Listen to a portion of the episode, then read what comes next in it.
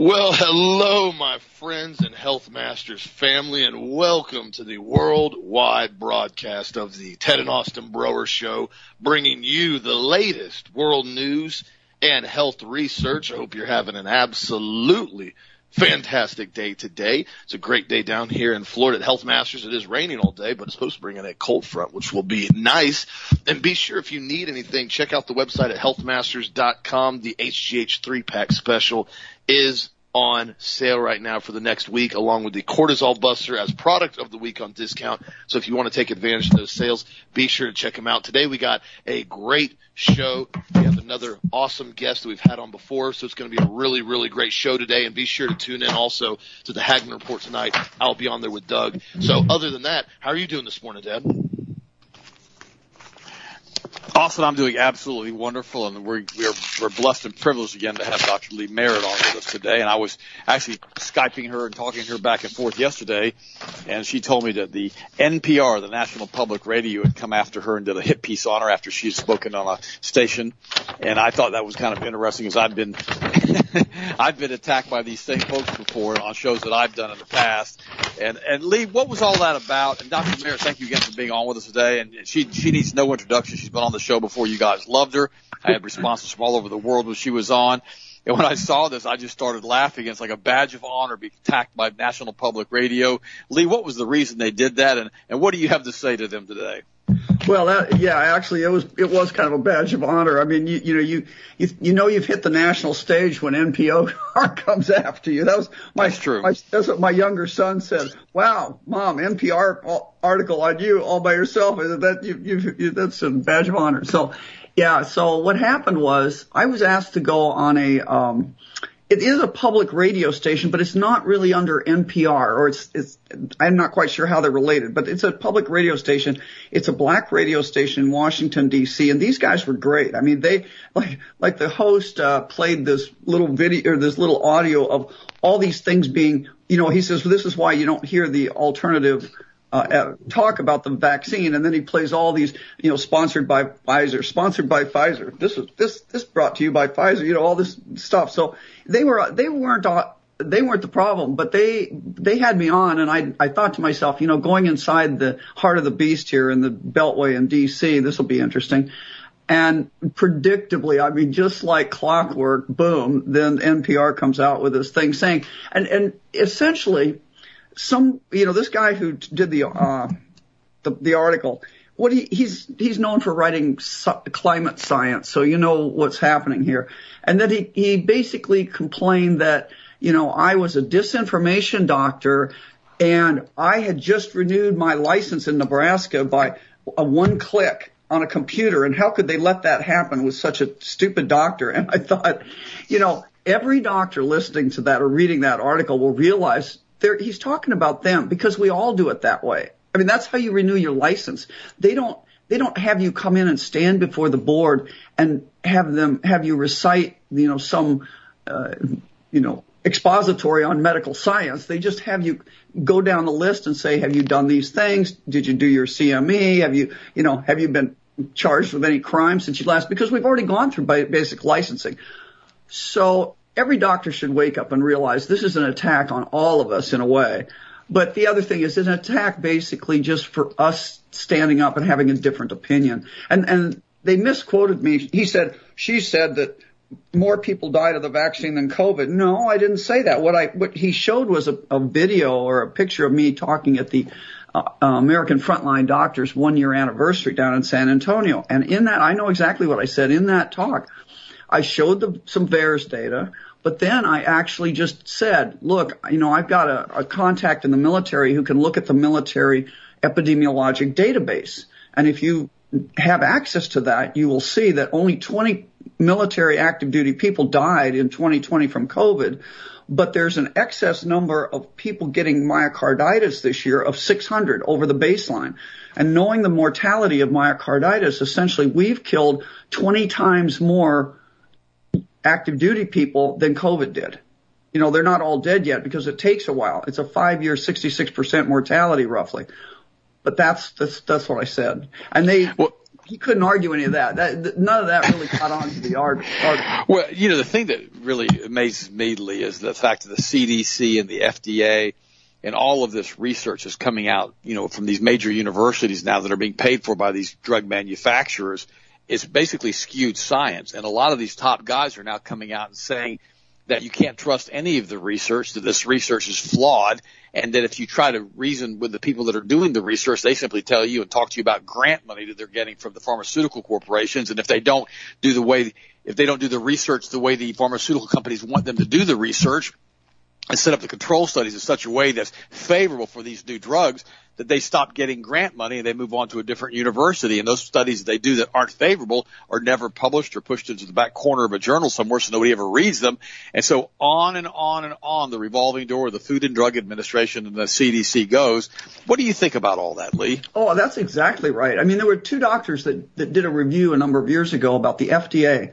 And I don't know if we talked about it before on your show. I don't want to be redundant, but this is how it works. If people think the FDA is helping your health and wellness, think again, because what happens is they don't actually do any research of their own. What happens is the pharmaceutical industry develops a drug and puts it through a series of studies that takes about 15 years just because they make it artificially difficult. That keeps out the little guys. So independent little drug companies can't really compete in that very expensive overhead. And then at the end of 15 years, they submit all these studies to the FDA, and they pay the FDA. They grant money to the FDA to then review the studies. So they pay their own regulators. Not only that, these two doctors a few years ago, when they looked at the regulators at the FDA, 70% were either coming or going to a highly lucrative job at the drug companies. So, you know, as one said, one day he realized he was sitting across from a guy that was regulating him that had been his colleague the month before at the pharmaceutical industry.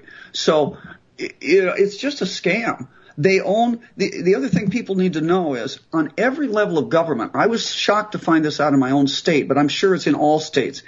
Every politician at the state level got some money from the pharmaceutical industries before we instituted another round of childhood vaccine mandates for school. In 2015 in Iowa, they mandated the meningitis vaccine. And I was on a radio show once in a while, and I finally looked into all this and realized we hadn't had a death from meningitis in a century in Iowa of school children, you know, that age group. Why are we doing this? Well, this is what I found out, that all these state senators and state representatives had gotten money from the pharmaceutical industry. And it wasn't a lot, but it gets access. So then they can put things in people's ear and make it sound really scary.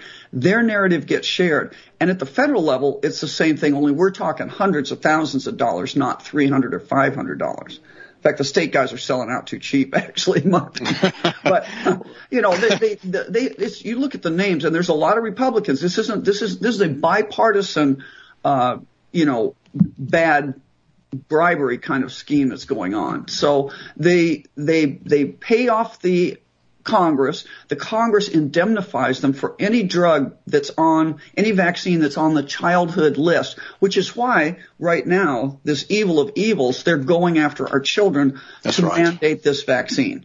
Because once they put it on the childhood list, then they get indemnity for everybody. That's the way it works.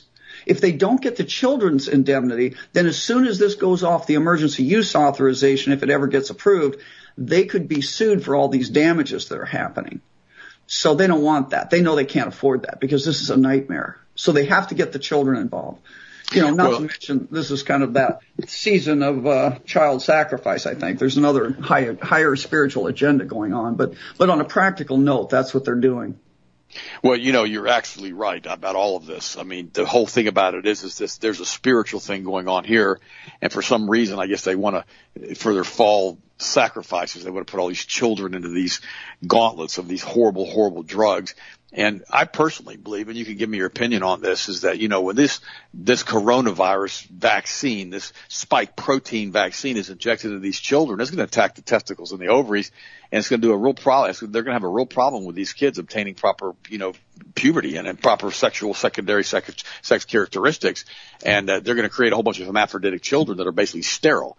And I think this is all part of the great eugenics plan and, like you said, the sacrificial program, because they believe being a hermaphrodite or a transgender is the closest thing to God as possible. And the other thing that's also interesting about these guys paying these congressmen and these people in the Senate and they're everywhere in the country about this is that, you know, they have such a situation where, you know, these major corporations of these vaccine manufacturers are owned by State Street, BlackRock, and Vanguard, and the bloodline families, and it's been that way for a long, long time. And it's always the same group of individuals, these satanic groups that are running the planet and doing what they do to these children. And I guess you're right, Lee. I guess I really hadn't thought about it as much as far as from a sacrifice to Moloch with these kids. You know, Dr. Zelenko, who basically has said that before in his interviews, that this is a sacrifice to Moloch and to Baal and all the rest of these ancient Canaanite gods. And the sad part about it is that, you know, the vast majority of the people who talk about this on public radio, who talk about this on alternative radio, they don't want to get into the spiritual aspects of what's going on and how these guys are doing it. And now the new thing is they've coming up with this new, gosh, I don't even know how to pronounce his name. It's MOLNUPIRAVIR. Molnupiravir, I guess, is a new global catastrophic threat. And it's the pill now they've approved in England to start taking on a regular basis to basically treat the problems associated with COVID once you come down with the disease. Can you tell me about this? Are you familiar with this at all? Oh, yeah. Here's my general rule of thumb. Don't take anything ending in IR. All the antivirals that work like this end in IR, you know, except Tamiflu. But the other ones are acyclovir, you know, it's like all these. And that's probably the least damaging. But the way these things work, these drugs work by they substitute a nucleoside in your, they keep your DNA from replicating correctly. And because virus DNA replicates a lot faster than yours does, it will damage it first and yours second. So if you can get over the virus in a short enough period of time, you'll escape the problem theoretically. Now that might work for, you know, a short-lived virus, but if they're talking about giving it chronically, no, that's going to damage your genetic turnover. It's going to damage you at the DNA level. And that's why, you know, this whole thing doesn't make sense from a health standpoint. Just even the children. I mean, look at the children. Oxford University said that you're more at risk of, your child is more at risk of being struck by lightning than dying of COVID. We had more children killed in Chicago by gunfire last year than died of COVID. You look at what's happening when children were around vaccinated people. The little girl started having one of the things that was reported, not in everyone, but when it was reported, they started to have like early menstrual bleeding or clots or stuff that was not right. I mean, down to age 2. Now, 2. Yeah.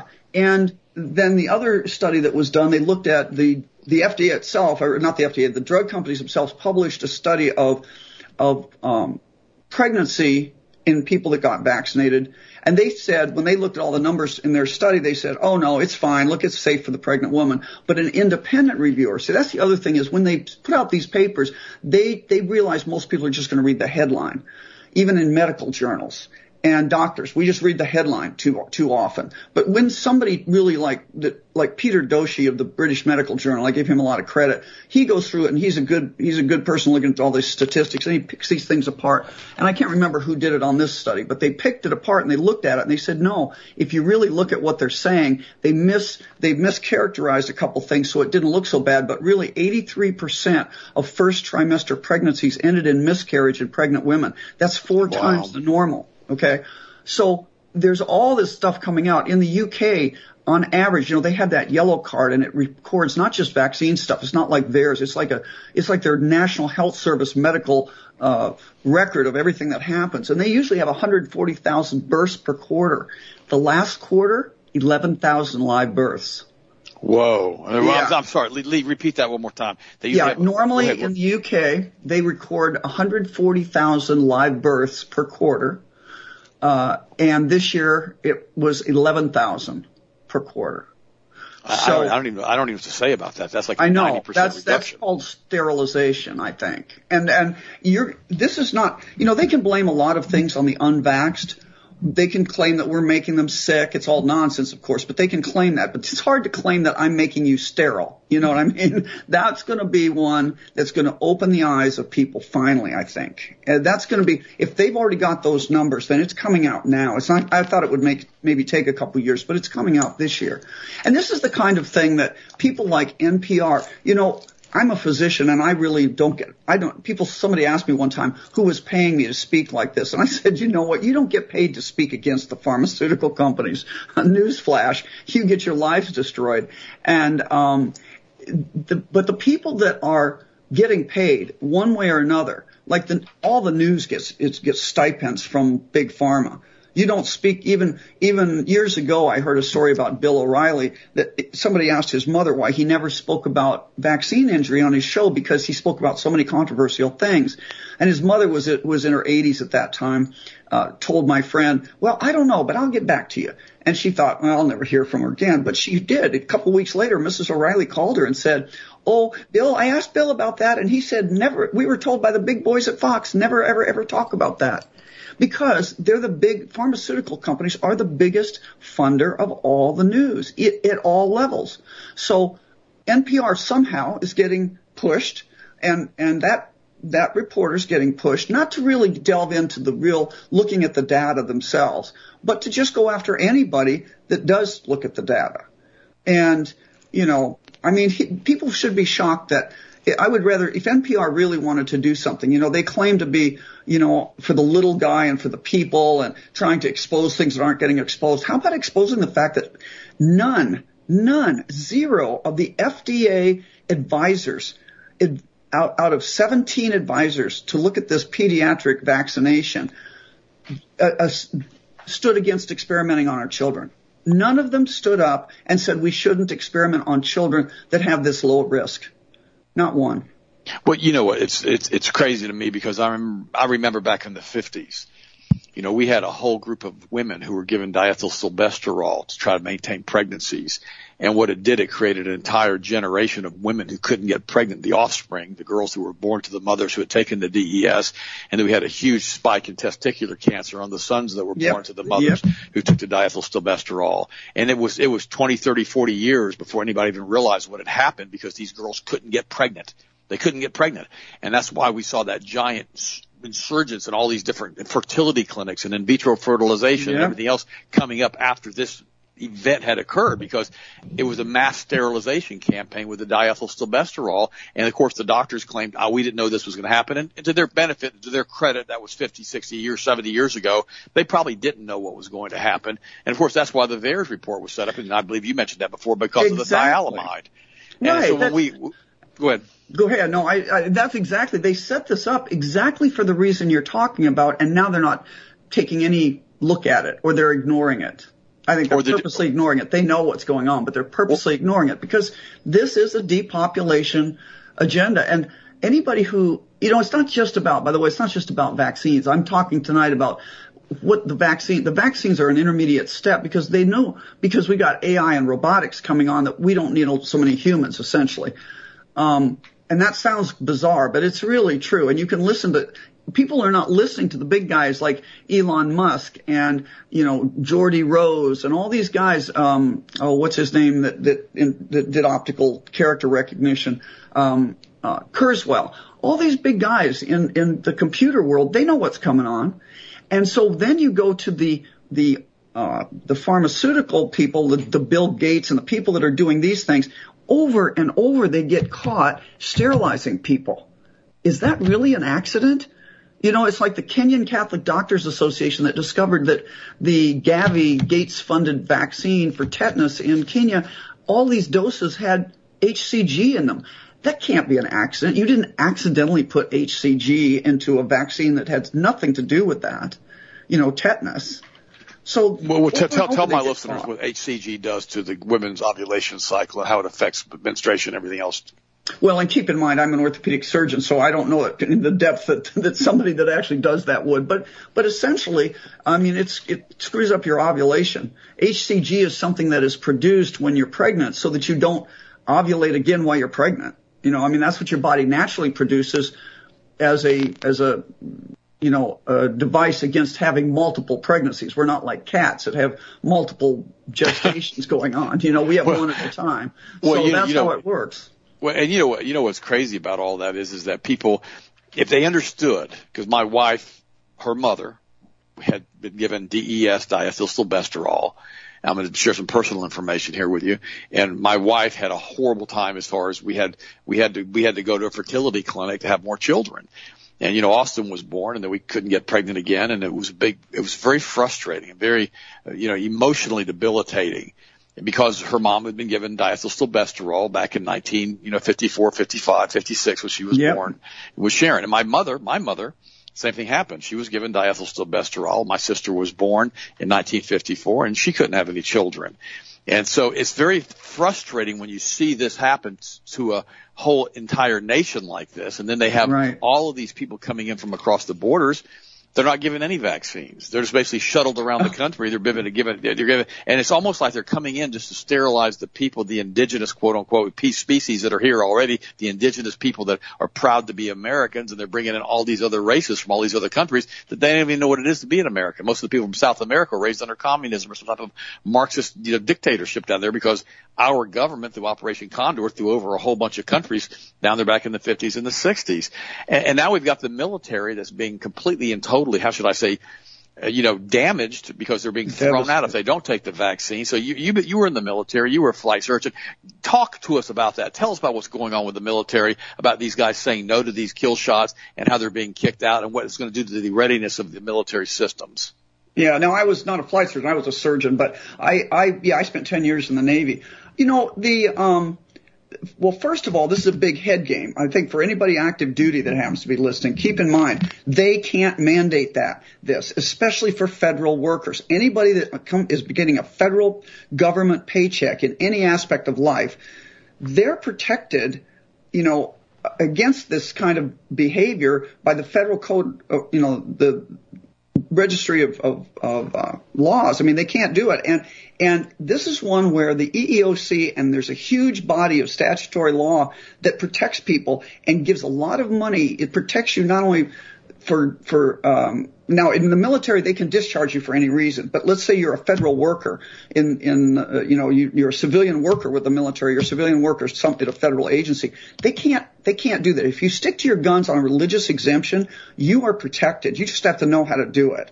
I had Robert Owens at the JBS, the John Birch Society, has an excellent article in the October 4th New American, and he goes over how to do this. I've got notes on my website, how you do this, because it's important to do it right. But once you've done it, he said that they have a film of a lawyer from the Biden administration admitting if people stick to their guns, and we can't knock them off that religious exemption by tricking them with these questions and having them answer wrong and stuff, then we can't do anything. They're protected, and lawyers love those cases. So that's the real deal is the military that have gone out and gotten this vaccine. They got threatened, but the threat could not have really materialized, because in the federal world, they have to have documentation from above that it's legal to do this, and they're not getting it. They're not going to get it. Now, they can, again, military, they can discharge it for any reason, I guess, but they can't do it for this. So, but what the point is, look at what they're doing. They're decimating the military, because the guys that are getting out, like all these pilots getting out, it's the most highly trained people. It's the people that know what's going on that are paying attention. So you're left with a debilitated military of the less technical people, and they may not be well because they've all taken this vaccine, which we now are seeing all this devastating stuff. The vaccine and this thing coming out of the UK that showed that predictably people that take the vaccine have a 5% degradation of their immune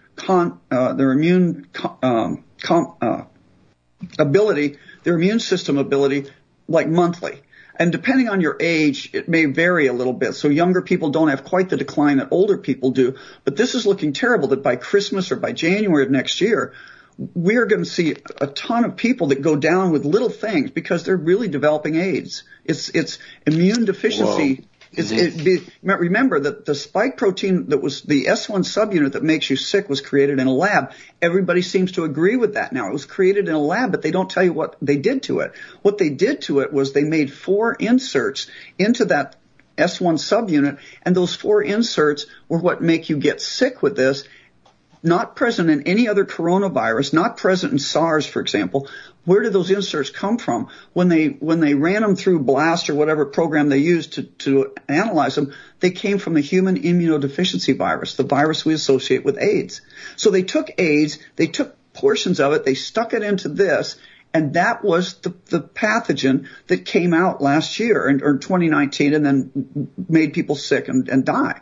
Okay? If you believe that that was the pathogen, it was man-made, then you have to understand, they say in the emergency use authorization for these vaccines, we are creating the pathogen, we're creating the spike protein of SARS-CoV-2 in your body with this technique. Okay, so you're creating the bioweapon they created in a lab, but now you're doing it yourself in your body. These guys, these psychopaths must be just laughing in their beards over this. Wait, stupid enough to take a bioweapon personally. Well, you know what's crazy about this is, you know, we talked about the AIDS insertion into this, you know, this bioweapon, you know, a year and a half, 2 years ago, because it first came out, and people thought we were nuts, and they said that's not true, that didn't happen. Yeah, it did. It really did happen. They inserted AIDS. You said they inserted four of these into his outward. What were the other three? Do you remember? Well, they're all AIDS. But the point is that this was the reason people didn't believe it happened is because this came out by a guy, Prashant Pradhan, and he's my hero. He and his group in Delhi, India, and he was the former, I think, chief geneticist of IBM, something like that in Europe. But what they just looked at all the specimens that were coming out of these, you know, research areas and the university hospitals all over Wuhan and these other places. And they showed that although the so-called virus, which is 30,000 base pairs long, the part that makes you sick is 181 base pairs, this spike protein. And yeah, there could be little variations in different places, but not in these four sectors. And they showed that they could see where these four sectors had been inserted. And these guys know about this. I can't make the argument they could, but they showed how it was purposely put in there. You can, if you know anything about gene splicing, they said this is how it's done. You can see the leftover whatever that Wuhan left in there. They could tell it came from the Wuhan lab because of the way they did it. But anyway, it was four inserts, four pieces of the HIV that were put in here to do different things, presumably. But that doesn't make this hopeless, by the way, because one of the things you notice, the people that were the researchers involved in all bringing us this pathogen over the decades, it was funded by the NIH and Fauci and through his handlers, they're all kind of former AIDS researchers. And if you look at the way that people looked at AIDS before, one of the things they found, for example, that really made a difference from converting, you can get the HIV virus, but not everybody converts to AIDS. What's the difference? They showed one thing that was really effective. If we saturate your blood plasma with selenium, you can carry that virus forever, but you don't convert to AIDS usually. So selenium you can overdose on, but 220 micrograms a day, everybody who took this vaccine should be taking, because that might help stop this degradation of if it works like AIDS, it might stop that. The one good thing to know is we have some understanding of AIDS and how to prevent that immune compromise that takes place gradually. But this is, for the military, back to your original question, this is devastating. And, you know, why are they pushing to do it besides the season of sacrifice? It's because they have a plan. Somebody's got a plan. I hope it's not a plan for our invasion, but it's looking more and more like that. You know, the two armies and militaries that aren't taking this RNA technology and are not mandating any vaccine are the Russian army and the Chinese army. So here we're wiping out our army with these things. Not one person at any level of senior command seems to be concerned about this. You know, my friend Teresa Long that I met through this, she contacted me. We talked for months, and then she's now been at Congress, and her stuff has come out publicly. It's great what she's doing. I mean, she's pointing out we shouldn't be vaccinating pilots. Are you kidding me? You know, look at the civilian pilots. They're getting brain swelling, strokes, heart attacks. One died in the cockpit. but we're giving it to military pilots who don't have a backup pilot. They're flying single-seat ejection seat, and they're carrying potentially nuclear weapons. We can't be doing this. And, you know, it's great stuff that she's been doing. So this is devastating to the military, and you really have to ask why. There's no upside. They only lost 20 people. They shouldn't be doing this, and it violates every principle that used to be. You know, I wasn't a flight surgeon, but I hung out with them because I was with Marine Air Wing every place I was when I wasn't in training. And those flight surgeons, they never gave medicine to pilots that weren't out for a number of years, 5 years or something, because they don't want to experiment on pilots. And pilots are super healthy. They don't need all this.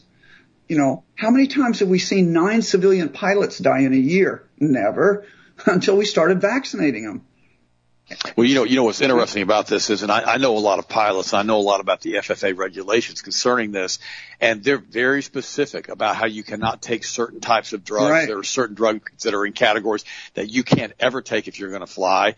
They restrict, and every year you have to have a flight physical, and every 2 years you have to have a flight physical, depending on what category you're insured for, what category you're flying under, whether it's commercial or private.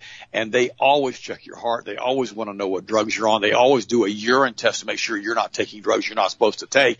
And it goes on and on and on, because they understand when you give somebody an airplane or a jet now, like you said, carrying nuclear weapons, that's flying around at Mach 2 or Mach 3, you can't have this guy die in the middle of that. And that jet's not going to just stop him. He's like a giant, like we saw that with 9/11. They're like giant bombs that are flying around full of fuel. And not to mention if they have ordnance on top of that. And so You're absolutely right, Dr. Merritt. If we give this stuff to pilots and we see these pilots dying, and the irony is this, and this is what's so incredibly stupid to me, these pilots, they have to sign a contract with the military.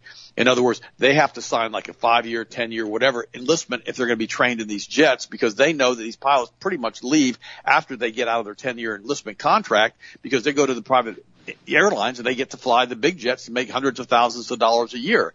And so these guys are so highly trained and their skill set is so advanced that they're going to all get jobs with United or with American or with Delta or with anywhere they want to go as soon as they get out of the military. But the military is not thinking through this, and these pilots are just quitting by the drove. They're saying, no, you just give me a dishonorable discharge. I don't care, but we're not going to have you do this to us. And it's interesting. Right. Now, you also said something about the John Birch Society and the New American. What is the article that you mentioned earlier that was in the October edition on how to properly do the vaccine religious waivers? I don't remember the exact title, but it's by Robert Owens. He's a constitutional lawyer, and he's excellent. He's really, really I have a video of him going over all this, how you do it. And then I took notes from that video, and then I also took notes from his article. But his article appeared in the October 4th edition of the New American. And he has some sample letters there. And you know, he makes this point that lawyers love to have you talk. You know, they know that if they can get you talking, they can find something to latch onto and discredit you. It's the same thing with this. So what will happen when people get their, you know, notice that they have to get vaccinated? First, they should submit a letter, and it's the 4 words that have to be in that letter are this violates your sincere heartfelt religious belief. I think that's the phrase. And you need to write your own letter in your own words, but that it should have a couple things in it, and that's why he has some models. I have a model on my website too. So what to put on what to put in the letter, and then what's going to happen is they're going to send you back a list of questions from your business. Well, it turns out those list of questions, there's usually 7, and they're from all the businesses are using the same questions. So where did they get them? Same wording. You know, that was given to them by the feds or somebody pushing this. And the questions are things like, well, did you take previous vaccines before? And if so, why did you not want to take this one? And one of the things he points out is he says, this is like if you went out to dinner and had a couple glasses of wine and now you've been driving home and stopped by the state police. What does your lawyer tell you to do? Don't say anything. So in these answers, what you have to do is say things like, I'm not willing to give up my medical privacy rights. See attached letter, you know, and you just refer to your letter. You don't give them they don't have the right to ask you about your medical beliefs. Don't get involved in talking about the science. You stick to the religious aspect of this, of which there's a considerable reason to be sincere about. I mean, this is a religious problem. I mean, you're taking synthetic RNA and DNA. I don't think that's what God wants you to do into your body. But that's your belief. And he said, you don't have to have the other thing. You don't have to have a priest or a minister or anything. He said, even if you that morning, you, and it doesn't matter how long you've held this belief. Doesn't matter if you've taken vaccines before. Don't tell them one way or another. But just it doesn't matter because it's your belief at that moment. And you could have, he gives this example. You could wake up one morning and believe your cell phone is communicating from God and telling you not to take the jab. That's counts. It doesn't. Federal law protects you regardless of the content of your religious belief. Yeah, I want to add something to this because I know a little bit about this. As far as I've got a good friend of mine who was a college roommate who's an attorney, and he had a client. He was telling me the story, and my attorney's name is John Parvin, good friend, good attorney by the way. And he's down there in Clearwater. And what he did is he basically had a client one time that was being sued for basically it was a nuisance lawsuit. And the client agreed to what's called a pre-interview for the deposition. In other words, he sat and talked to the attorney for about 2 hours before the deposition started. And this was against, the counsel. The counsel told him not to do this. And here's the reason they do that. These guys, exactly what you're talking about, Lee, they do a fishing expedition and they want to latch on to something that you say. That's why the attorneys tell you just to shut up. You have the right to remain silent. Anything you say can and will be used against you in a court of law. And what they'll do is because they're having to pay for the deposition at $60, $70, $100 a page for a stenographer to come in there and type everything out. As you're talking to them, they'll come in with a pre-deposition interview, and they want to be your buddies. They try to pretend like they're your friend. They start talking to you, get you loosened up. And what they're doing the whole time, they're taking mental notes or they're taking written notes. And then what they do, they come back, then they say, oh, by the way, we're going to now do the deposition. And my friend said to his attorney, he goes, hey, why are we doing a deposition? I just talked to you for 2 hours. He goes, oh, no, now we're going to put you under oath. And what he did, he went on a fishing expedition in the pre-deposition interview. And my attorney said, don't ever do that. Never allow them to go on a fishing expedition for free. He said, don't do it. You're not having to pay anybody. Because now they'll put you under oath, and now they'll basically start, asking you all these crazy questions. Now, let me share something else. My friend realized what had happened to him, and so what he did is every time they started asking these stupid questions that had no bearing whatsoever on the case, he would just come up with the information about how this person had threatened to kill him, and he'd do like a 5-minute oratory, which ended up being like 5 or 6 pages of the stenographer's notes, and that's what he answered every single question. Like, so you would do, say, why are you doing this? Have you taken vaccines before? You would just come in, and you could actually read your medical rights from your sheet of paper, as far as what the government says are your medical rights as far as under HIPAA. And every time they ask you a question, read the whole 2-page HIPAA notice again. And what will happen is pretty soon they're going to get so frustrated because they're paying for this stenographer and they're paying for this. They're going to go, this guy's a nightmare. He won't answer the questions. But you indeed are answering the questions because you're reading your HIPAA rights. If you don't want to do that, just shut up. Just say, I refuse to refer back to my paper. And that's it. You don't have to give testimony against yourself, and it's very important that everybody understands that. And I also recommend that everybody goes to that New American on the October 4th edition for this year, and they pull those sample letters up. Now, again, you can personalize it, but Lee's right. You don't have to tell them what your priest says, and you don't have to get a physician or anybody to sign off on religious exemptions. That's a snare for you to get into so they can go ahead and latch on to that, and they can say, oh, by the way, he took all these vaccines before. He had no reason not to take this vaccine. We're going to go ahead and fire him now because he's lying. He doesn't have a true medical exemption. Don't give them information to basically convict you on. What do you think, Lee? Well, right. And you don't go for a medical exemption because that's not protected by the Constitution and a body of law. But your religious exemption is. And that's why you don't get into all the medical stuff. Don't confuse this. Exactly right. Just make it simple. And when you do this, if they do threaten to fire you, the other thing that Mr. Owens said is that the vast majority of time, if you stick to your guns, you don't give them any further medical or conflicting information, and you let them know that if they do that, you will be filing with the EEOC, you and your lawyer, even if you don't have a lawyer. I mean, at that point, but you probably are going to need to get one if they're starting to actually go there and there are a number of firms that do this. But the point being that if it's a big business, they've got good lawyers. They've got people that know the actual damages they could incur, because the beauty of this particular claim is that if you win, you get not only your damages and back pay, but you get all legal fees. So lawyers love these cases because they can really pad up some hours and they're going to get paid. That's really why it's a very expensive loss for businesses. And if you stick to your guns, it's hard to argue you don't have religious freedom anymore in this country.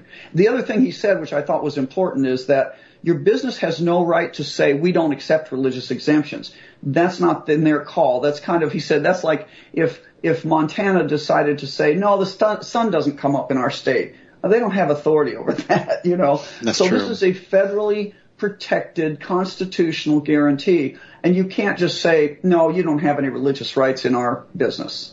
So well, even in private business, it's true. Well, even in Canada right now, in Ontario and Quebec, they're backing down on vaccine mandates because of healthcare workers after massive resistance and people saying, go ahead and fire us. I mean, the Canadian provinces of Quebec and Ontario have rescinded their COVID vaccine mandates, citing the system's inability to cope with losing unvaccinated employees en masse.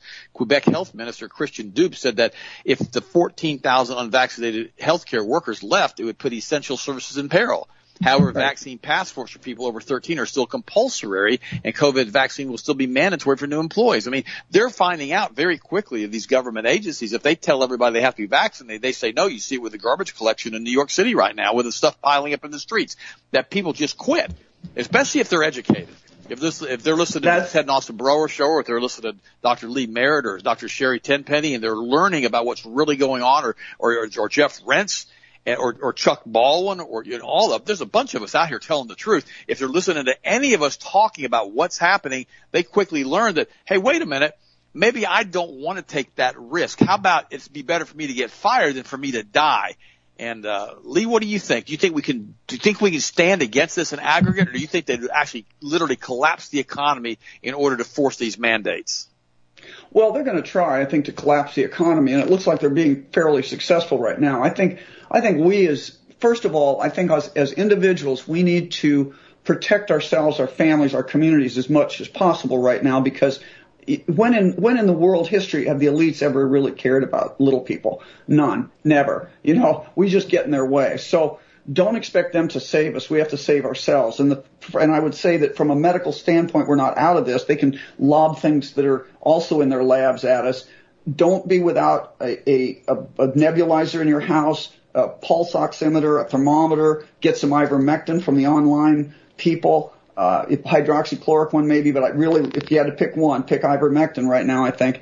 And stock, you know, this is the time the preppers were right. You know, prices are going skyrocketing. Make sure you have food. Everything you buy now is going to be cheaper than in 2 weeks or 2 months. So, you know, we've got a huge supply line problem that they are bringing about to try and starve us next. So that's all happening. And so on a personal level, you've got to do that. I think on a community level, it would be nice if we had these little health pods to avoid people going to the hospital, because that's really, really important. You'd need oxygen generators and IV poles and things like that, and people that were willing to help people that were as an outpatient, you know, retired doctors, nurses, people like that. But then on the final thing is, I don't think we can vote ourselves out of this. I agree with you. I think this is going to take mass action. And I think the mass peaceful protests like we're seeing in Europe are going to have to come here. You know, today was November 5th. I'm not sure if something is happening. They said, you know, the 5th of, remember the 5th of November, people were saying something was going to happen today, and the truckers and people are starting talking about a strike on the 8th. So I don't know, but there is going to have to be some, I think, mass action. And I think the other thing that's going to have to, that it won't work to let these regulators, like the 17 people who we have lists of their names, the 17 people who voted to experiment on your children, should be held personally accountable. You know, you can't let people hide behind, well, the FDA did it. No, these guys did it. Individually, they're responsible for bringing this about. And somehow that's got to happen, just like they're taking on Dr. Swaminathan in India, who was the WHO person that said don't use ivermectin after it was clearly working. And as soon as she did that, the death rate went back up, and then it came back down when somebody overrode her. But that integral under that curve of that death rate, you can tell that's how many people she personally killed. And that's what, you know, these radio people, these people in NPR, these people that write these articles, and they hide the truth about treatment. They're killing people. They really are contributing to people's death. Let's wake up and realize that and hold these people accountable. I mean, the only thing I ever got good from NPR, by the way, was Susan Stamberg's cranberry relish for Thanksgiving, which is coming up. But, you know, our tax dollars, we need to not be funding Pravda. You know, this is like the Soviet Union would have done a better job on reporting some of this stuff. So I think that I don't think, you know, looking at the votes I've seen come out, I kind of think that the big guys own both parties. They own both sides of the equation. That's not going to be our answer right now. We have to take action. And economically, you know, it's going to be a black market, don't you think? I mean, I think it's going to be underground medicine, underground groceries, local, which is in a way good. Get off this. We've been fed terrible food for a long time by big that's right. You know, agribusiness. Okay. You know, and it's time to get back to community food. You're right, because I remember my mom was in the Weimar Republic of Germany back in 1921. She's like six or 7 years old. And she told me that the Deutsche Mark was worthless. It was 40 billion marks to buy one loaf of bread. Right. And everything went to basically a barter system. And so you're right about not holding these guys accountable. They hide behind corporate shields, and the corporation, you know, they end up making 20 or 30 or 40 or $50 billion, and they got to pay $1 billion in fines, and nobody goes to jail. You know, Ronald Reagan, when they had that savings and loan debacle back in the 80s, he put a bunch of these CEOs in prison.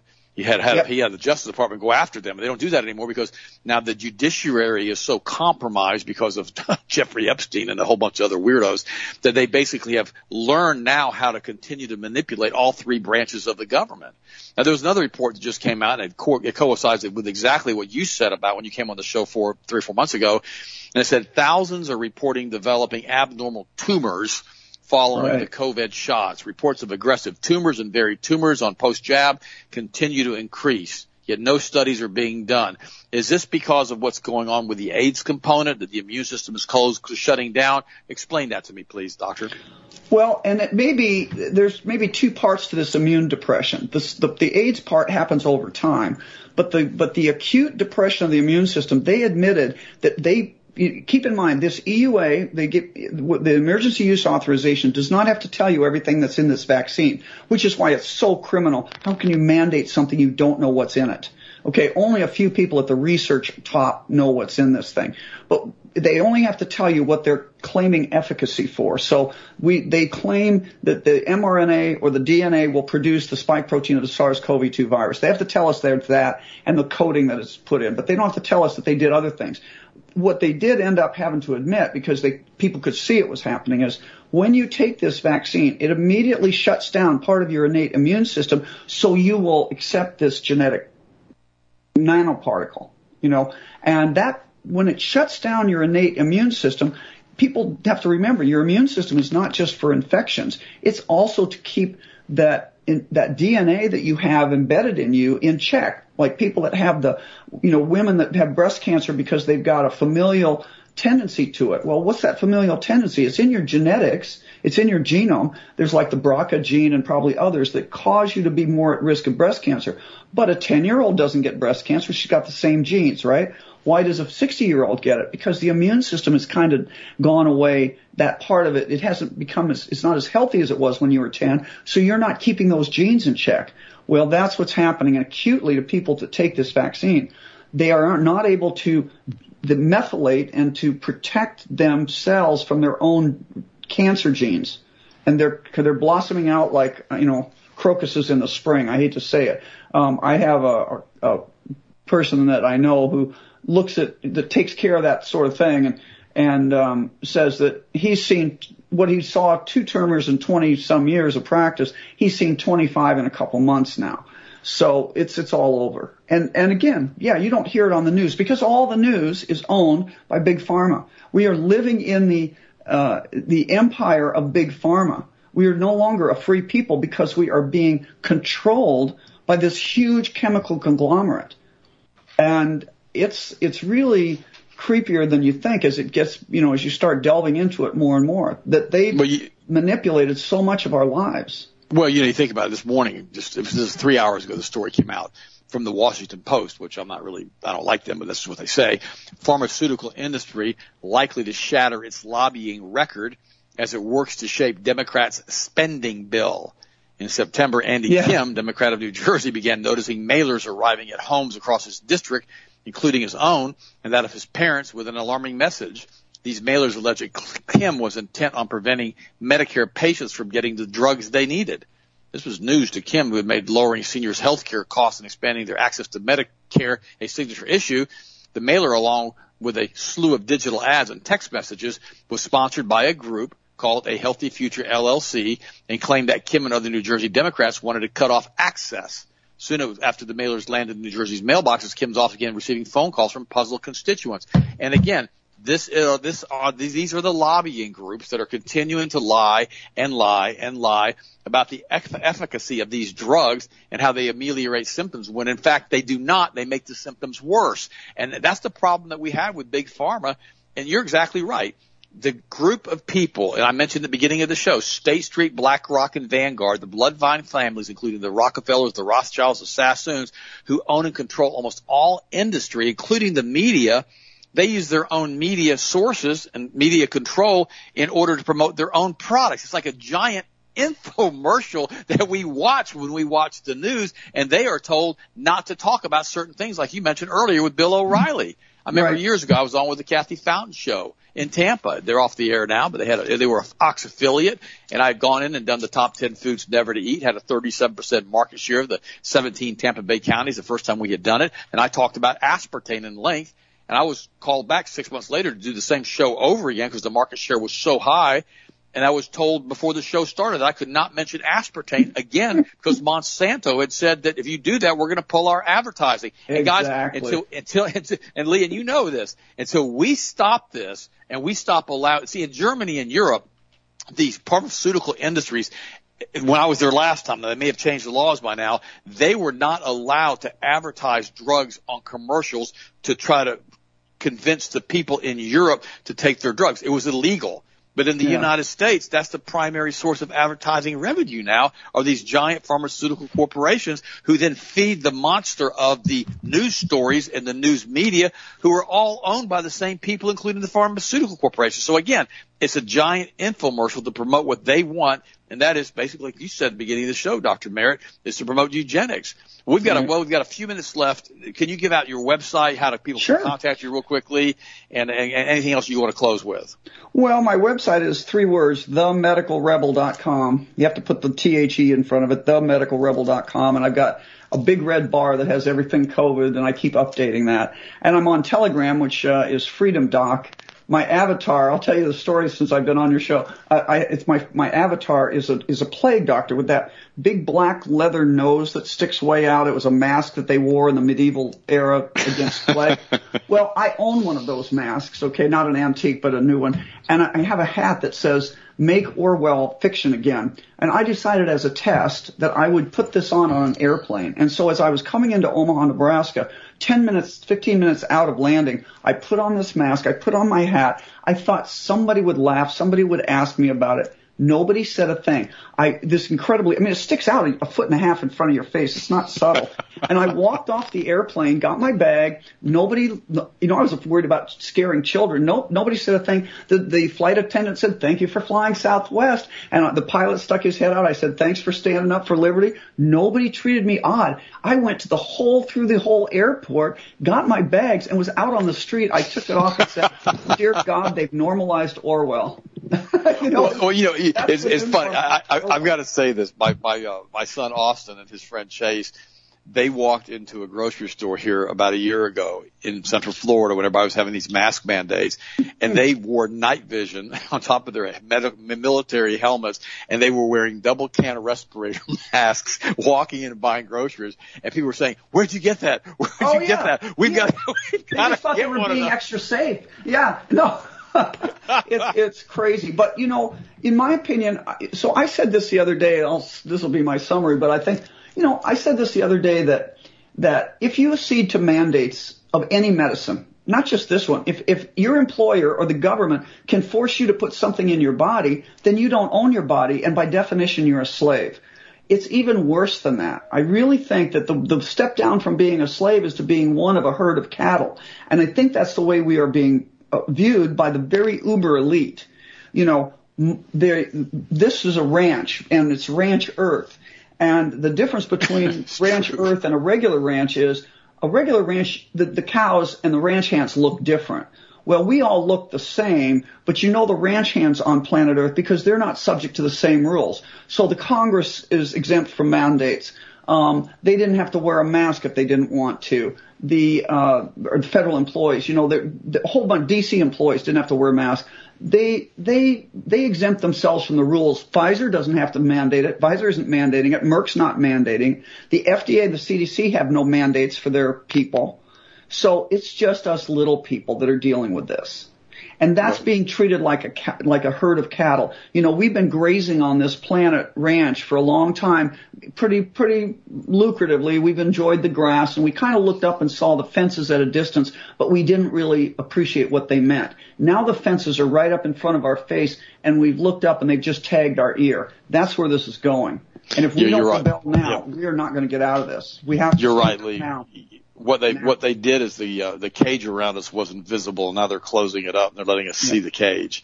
And you know, Nietzsche talked about this. He talked about the Übermensch and the Untermensch, and you know, and basically how you had the Superman and you had basically the peasants or the under people, the stupid ones, and they see us as cattle. They see us as people to basically destroy and to do whatever they want to do to. And they, like you said, they exempt themselves, you know, from the Obama mandates. They exempt themselves from their own, you know, laws. And they continually do that. Dr. Merritt, I want to thank you from the bottom of my heart for being on again.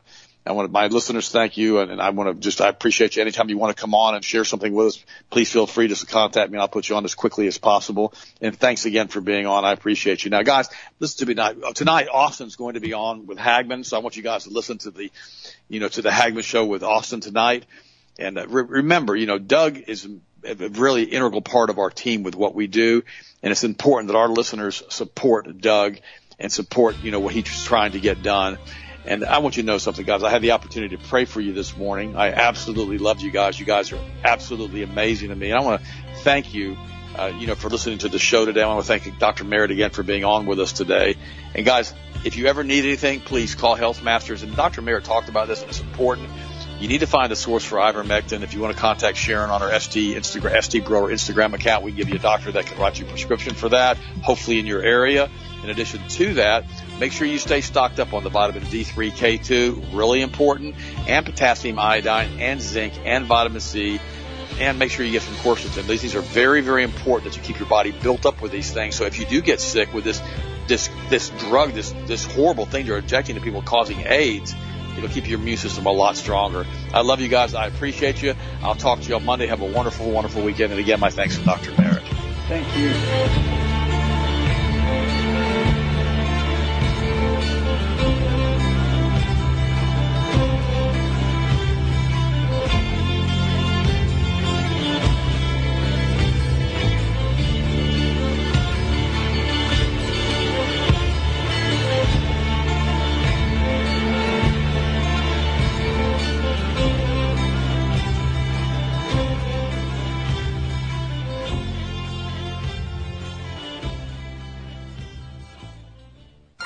Broadcasting to the U.S. and around the world by way of clear digital audio, 22,500 miles above the planet. This is the Global Star Radio Network.